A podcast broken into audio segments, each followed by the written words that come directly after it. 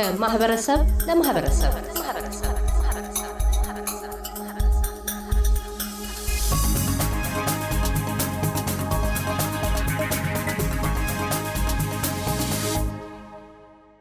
አቶ ንብረት አለሙ ከዚህ በቀደመው የግለ ሕይወት ትረካቸው በዘመነ ኢህአዴግ ስለገጠማቸው ስኬት የወለደው ተግዳሮት የጅቡቲ የስደት ሕይወትና የአውስትራሊያ ዳግም ሰፈራ አንስተው አውግተዋል። ወደ መደምደሚያ ግለ ታሪክ ወጋቸው ያመሩት እንዳያሌ አዲስ ፍልሰተኞች ሁሉ እንግሊዝኛ ተናጋሪ ካልሆነች ትውልድ አገራቸው አውስትሬሊያ ለሰፈሩ ኢትዮጵያውያን የቋንቋ ችግር በአዲስ ሕይወት ጅማራቸው ላይ ያለውን የሩቅ አሳቢ ቅርብ አዳሪነት አሉታዊ ተጽዕኖዎችን አጉልተው በማሳየት ነው። እንዲህ ይላሉ። በጣም በጣም በጣም መነሳት ያለበት ጥያቄ ነው። አቶ ካሳሁን እውነት አመሰግናለሁ። ይሄን ስላነሳ ማንኛውም ሰው ኢትዮጵያውያን ብቻ ሳይሆን ማንኛውም ሰው ከአካባቢው ይሄ ላይቭሊሁድ ከሚባለው ከአካባቢው ከተወለደበት ሀገር እቱቱ ቀበረበት ቦታ ተነስቶ ወደ ሌላ ቦታ ሲሄድ ከባድ ነው። ሌላው ቀርቶ አንድ ቦታ ከለመድነው ቦታ እንኳን ተነስተን ለቀን ሌላ ሰፈር ለመሄድ environment ጋር attachment አለ ሰው በተፈጥሮ። ኢትዮጵያውያን አብዛኛዎቻችን የመጣ ነው ከስደት ሀገር ነው። ብዙዎቹ ደግሞ የትምህርት እድል ያልገጠማቸዋል። ያ ትምህርት እድል ያልገጠማቸው ሰዎች ወደ አዲስ ቦታ በሚዛወሩበት ጊዜ እዚህ ያለን ኢትዮጵያውያን community ልንቀበላቸው ይገባል። direct ልናደርጋቸው ይገባል። guide ልናደርጋቸው ይገባል። sorry በእንግሊዝኛ የምጠቀመው ልምድ ሆኖብኝ ነው። ያለንበትም ሀገር ደግሞ ተጽዕኖም ስለሚያደርግ በዚያ ይታሰብልኝ እና እኛ የሚመጡትን አዳዲስ ሰዎች ተቀብለን መምከር፣ ማሳየት፣ ማስተማር አለብን። ብዙዎቹ ሳያውቁት ወደ መጥፎ ቦታ ይገባሉ። ለምሳሌ poker machine የሚጫወቱ አሉ። ገንዘብ አገኛለሁ ይመስላቸዋል። ግን ያ poker machine የተሰራው ከፍተኛ ገንዘብ ወጥቶበት የተሰራው የሰዎችን ገንዘብ ለመውሰድ እንጂ ለመስጠት አይደለም። ትንሽ በአካፋ ወስዶ በማንኪያ ትንሽ ብትን ያደርጋል አለ ለመባል ነው። ግን ጠቃሚ አይደለም። በላባችን የምናገኘው ገንዘብ ነው የሚጠቅመን። ሰርተን የምናገኘው ነገር ነው የሚጠቅመን። ብዙዎቹ በዛ ይሄዳሉ። ብዙዎቹ ድራግ ይሞክራሉ። ሳያውቁት ነው። ጭንቀት ምናምን ሲያስቸግራቸው የማይረባ ቦታ ይሄዳሉ። አልኮል መጠጣት ይጀምራሉ። drug መውሰድ ይጀምራሉ። የእኛ community በተለይ የሜልበርን community በጣም በጣም በጣም ደካማ ነው። በጣም ደካማ ነው። ለምን? ከመሰረቱ የተበላሸ ነው። ቅድም እንዳልከው የቋንቋ ችግር አለ። ቋንቋ ለሁሉ ነገር ቁልፍ ነው። አገር የለውም እኮ ቋንቋ፣ ባለቤት የለውም ቋንቋ። ያከበረውን የተማረውን የሚሰራበትን ይጠቅማል። economical value ካለው ከዛ ጋር ግንኙነት ያለው ከሆነ ቋንቋ ማንም ሰው ይማረዋል። ማንም ሰው አሁን ወደፊት ቻይነኛ በስፋት ሊነገር ይችላል የሚል assumption አለ። አሁን ብዙዎቹ እዚህ ያሉ ሰዎች ልጆቻቸውን ቻይነኛ እንዲማሩ ሁሉ እያደረጉ ናቸው። ከመቶ ዓመት በፊት የዓለም ቋንቋ ፈረንሳይኛ ነበረ። ግን ፈረንሳይ አመራሮች ቋንቋውን ለማስፋፋት ሳይሆን ልክ እንደ prestige ስለቆጠሩት ለምሳሌ አስር ዶላር መሸጥ የሚገባው መጽሐፍ መቶ አስር ዶላር ወይም መቶ ሀያ ዶላር እየሸጡ ህዝቡን በቃ ስላሸማቀቁት ፈረንሳይኛን ማጥናት አልደፈርም፣ አልፈለግም። ከዛ ወደ እንግሊዝኛ እንግሊዝኛ እና ምን ለማለት ነው አዲስ ሰዎች ሲመጡ ቋንቋ እንዲለማመዱ እንዲደፋፈሩ ማድረግ አለብን።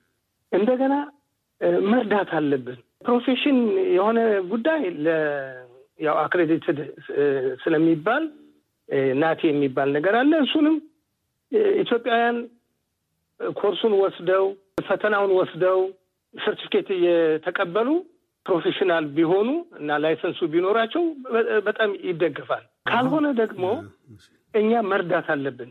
እርስዎ እንደሚታወቀው በተለያዩ ማህበረሰባዊ እንቅስቃሴዎች ውስጥ ይሳተፋሉ። በማህበረሰብ ውስጥ የተወሰኑ ለውጦችን ለማምጣት ብዙ ጥረት ያደርጋሉ። አሁን እንደዚሁ ከአስመራጭ ኮሚቴ በድርም ይሁን በሌሎች አካባቢዎች ይንቀሳቀሳሉ። ኢትዮጵያ ማህበረሰብ አንዱ በተለይም በሜልበርን ቪክቶሪያ የሚገኘው ድክመት ይታይበታል ብለው አንስተዋል። እስካሁን ድረስ ለነበሩት ድክመቶቹ ምንድን ናቸው? ከዛስ ማህበረሰቡ ምን ተምረዋል? በየጊዜው ከተለያዩ ከሚደረጉት ምርጫዎች እስካሁን እነኛ የነበሩት መሪዎች ያልተሳካላቸውንና አሁን አዲስ ለማስመረጥ የምጥሩት ምን አይነት ለውጥ ሊያመጣ ይችላል ይላሉ? ምን መደረግ አለበት? ለኢትዮጵያውያን ማህበረሰብ አባላት በሜልበርን የሚያስፈልጋቸው ዋነኛ አንኳር ጉዳዮች ምንድን ናቸው? እኔ እንደሚታየኝ ከሆነ ይህ ሁሉ ጉድ የመጣብን ቀደም ሲል እንደገለጽኩት ዘውዳችንን የእኛን ከፍታን የኢትዮጵያን ከፍታን ዘውዱን ገርስሶ መጣል ነው። የውጭ influence አለበት።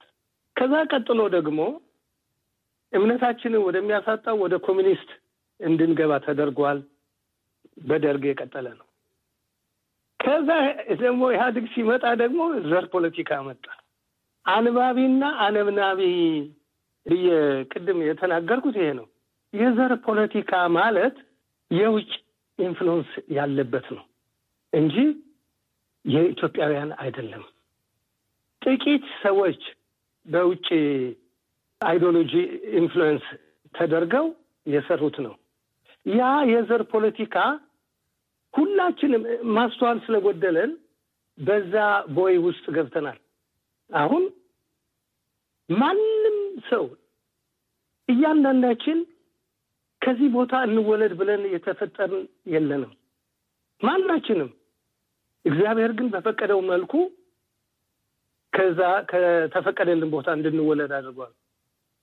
እኔ ወላጆች ያሳደጉኝ ኢትዮጵያዊ መሆኔን ነው እንጂ አማራ መሆኔን ኢህአዴግ ከገባ በኋላ ነው አማራ ነህ የተባልኩት። አማርኛ ቋንቋ ስለምናገር ነው። ሌላ ምክንያት የለም። ኦሮምኛ ቋንቋ ብናገር ኦሮሞ ነህ ልባል ነው ማለት ነው። ሰውነቴ ተገፏል ማለት ነው። ሰውነት ተገፎ በአማራ ሰውነት ተገፎ በትግራይ ሰውነት ተገፎ በኦሮሞ በአፋር በምናምን መጀመሪያ ሰውነት ነው እና የዘር ፖለቲካው እኛ ድረስ መጣ። ማስተዋል ስለጎደለን ኢትዮጵያዊነታችንን ስለበታተነ ሰብሰብ ብለን አሁን እኮ አየነው። ሰላሳ ዓመት አካባቢ አየነው። አሁን አንድ ሰው ሲሞት በቀብር ጊዜ ሁሉም ኢትዮጵያዊ አንድ ኢትዮጵያዊ ሞቷል ከተባለ ሁሉም ሄዶ ይቀብራል፣ ያዝናል። ያ ነው ህብረታችን እና አሁንም በትግራይ፣ በኦሮሞ፣ በአማራ፣ በአፋር፣ በሶማሌ በምናምን ሳንል ወደ አንድ ሆነን ኢትዮጵያዊነታችንን ማሳደግ አለብን። ይሄ የማሰብ ጉድለት ነው፣ የማሰብ ጉድለት ነው እንጂ ትክክለኛ ነው ብዬ እኔ አላምንም። እና የቀደሙ ሰዎች በአጋጣሚ ያ influence አድርጎባቸዋል እና ቡድን ተፈጥሯል። እገሌ እነገሌ ጋር ነው የምትሄደው፣ እነሱ እኮ ናቸው አመራር ላይ ያሉ። አይ በቃ ስብሰባ ሲጠራ እነሱ ጠርተዋል። የግል እያደረጉ የሚከተላቸው የለም። ጥቂት ሰዎች ብቻ ይሰበሰባሉ። አሁን የኢትዮጵያ community ተብለው ሲጠራ እኮ የሚገኘው እዚህ ወደ አስር ሺህ ምናምን ልንሆን እንችላለን። አዳራሽም አይበቃንም ሁላችን ብንገኝ፣ ግን የሚገኘው በጣም ብዙ ቁጥር ከተገኘ ሀያ ሰባት ወይ ሰላሳ ነው እና ይሄ በጣም አስነዋሪ ነው በእውነት ኢትዮጵያውያን ወደ ቀልባችን መመለስ አለብን። ወደ ራሳችን መመለስ አለብን። ዘር የእግዚአብሔር ስጦታ ነው። እኛ አንዳችን በአንዳችን ላይ ልንመጻደቅ አይገባም። ሁላችንም እኩል ነን፣ ሰዎች ነን። ከዚያ ሲተርፍ ደግሞ ኢትዮጵያውያን ነን እና በዚህ መልክ ብናየው ጥሩ ነው ብዬ እላለሁ። መለያየት የለብንም። ሁሉም ነገር ስርዓትም ያልፋል። አጼዎቹ ስርዓት አልፏል። የደርግ ስርዓት አለፈ። ኢህአዴግ አልፎ ደግሞ አሁን ብልጽግና የሚል ተተክቷል። ይህም ያልፋል ነገር። ኢትዮጵያ ግን ትኖራለች። ህዝብም ይኖራል እና እነዚህ ማስተዋል የጎደላቸው ሰዎች በሚቀዱልን ቦይ የምንፈስ ከሆነ የራሳችንን ስብዕና እየጎዳን ነው፣ ሀገራችንንም እየጎዳን ነው። በተለይ ደግሞ ሳይማሩ ያስተማሩንን ህዝቦች እየጎዳን ነው ያለ ነው። እዚህ ደግሞ በስደት እኛ እኮ መሆን ሆነን መታየት ያለብን ነበርን ኢትዮጵያውያን በአውስትራሊያ በእውነት አርአያ ሆነን መታየት ያለብን ነበር። ምክንያቱም ህብረቱን እናውቀዋለን። ስንተባበር ብዙ ነገር ማድረግ እንችላለን። ብዙ መቀየር እንችላለን። በቅርቡ ለሚመረጠው community ማንም ኢትዮጵያዊ የሆነ ሁሉ በዘሩ፣ በቋንቋው፣ በምኑ ሳይሸማቀቅ መጥቶ እንዲሳተፍ እና ይሆነኛል የሚለውን ህዝብ ማለት አባል እንዲመርጥ በዚህ አጋጣሚ ላስተላልፍ እፈልጋለሁ። በጣም አመሰግናለሁ አቶ ካሳሁን። እንደሚያውቁት በሰው በህይወት ውስጥ አንድም አሳዛኝ አንድም በጣም አስደሳች እና በተለይም ከአእምሮ ውስጥ ለረጅም ጊዜ የማይጠፋ ትውስታ ሆነው የሚቀሩ ብዙ ጉዳዮች አሉ በእያንዳንዱ ግለሰብ ህይወት ውስጥ። በእርሶ ህይወት ውስጥ በጣም አስደሳች ጊዜ ሁሌም ማረሳ ወይም በጣም ልቤን የሰበረኝ ወቅት ብለው የሚያነሷቸው አንኳር ትውስታዎች ምንድን ናቸው በህይወት ውስጥ? እኔ በጣም የሚያሳዝነኝ የታሪክ መዛባት ኃይለ ስላሴን ለምሳሌ አፄ ኃይለ ስላሴን ፈርጥጠው ወደ ውጭ ሀገር ሄዱ የሚለው ትርክት በጣም በጣም በቃ ልቤን ይሰብረዋል። ላም ባልዋለበት ኩበት ለቀማ የሚባል ወይም ስሚሪንግ መቀባት፣ ቀለም መቀባት ጥሩ ነጥብ ነው አሁን የጠየቀኝ እና አፄ ኃይለ ስላሴ የአባይ ግድብ እንግዲህ የአባይ ግድብ ከአሜሪካኖች ጋር ውል የተደረገው በአፄ ምኒልክ ዘመነ መንግስት ነው እና አፄ ምኒልክ በመሞታቸው ምክንያት ዲሌድ ሆኖ ነበር እና አፄ ኃይለ ስላሴ ቀሰቀሱት ማለት ነው። በአስራ ዘጠኝ መቶ ሀያ ሶስት አካባቢ አሁን ንጉስ የሆኑ ጊዜ ማለት ነው። ከዛ በኋላ ቀሰቀሱት እና የአሜሪካን ኢንጂነሮች ከአስራ ዘጠኝ መቶ ሀያ አምስት እስከ አስራ ዘጠኝ መቶ ሀያ ሰባት ባለው ጊዜ የአባይን ሸለቆ ሰርቬ አድርገው ግድቡ በአስራ ዘጠኝ መቶ ሀያ ስምንት ሊጀመር ነበር። በኋላ ምን ሆነ? እንግሊዞች አባይ ከተገደበ ሱዳንና ግብፅ ችግር ሊፈጥርባቸው የእነሱ ቅኝ ግዛት ስለሆኑ ማለት ሰሊጥ ለዘይታቸው አያገኙም፣ ጥጥ ለፋብሪካዎቻቸው አያገኙም። ዞሮ ዞሮ ጣሊያን እንድትወር ተደረገ። ግድቡ ቀረ። መኳንንቶች፣ ቀሳውስት ታቦት ይዘው እርሶ እዚህ መሞት የለብዎትም እባኮት ይሄዱና ኢትዮጵያ የዓለም መንግስታት ማህበር አባል ስለሆነች በዓለም መንግስታት ማህበር መድረክ ይከራከሩልን፣ እኛ ወደ ሽምቅ ተዋጊነት ገብተን ጦርነቱን እንቀጥላለን። እርስዎ እንዲሞቱ አንፈልግም።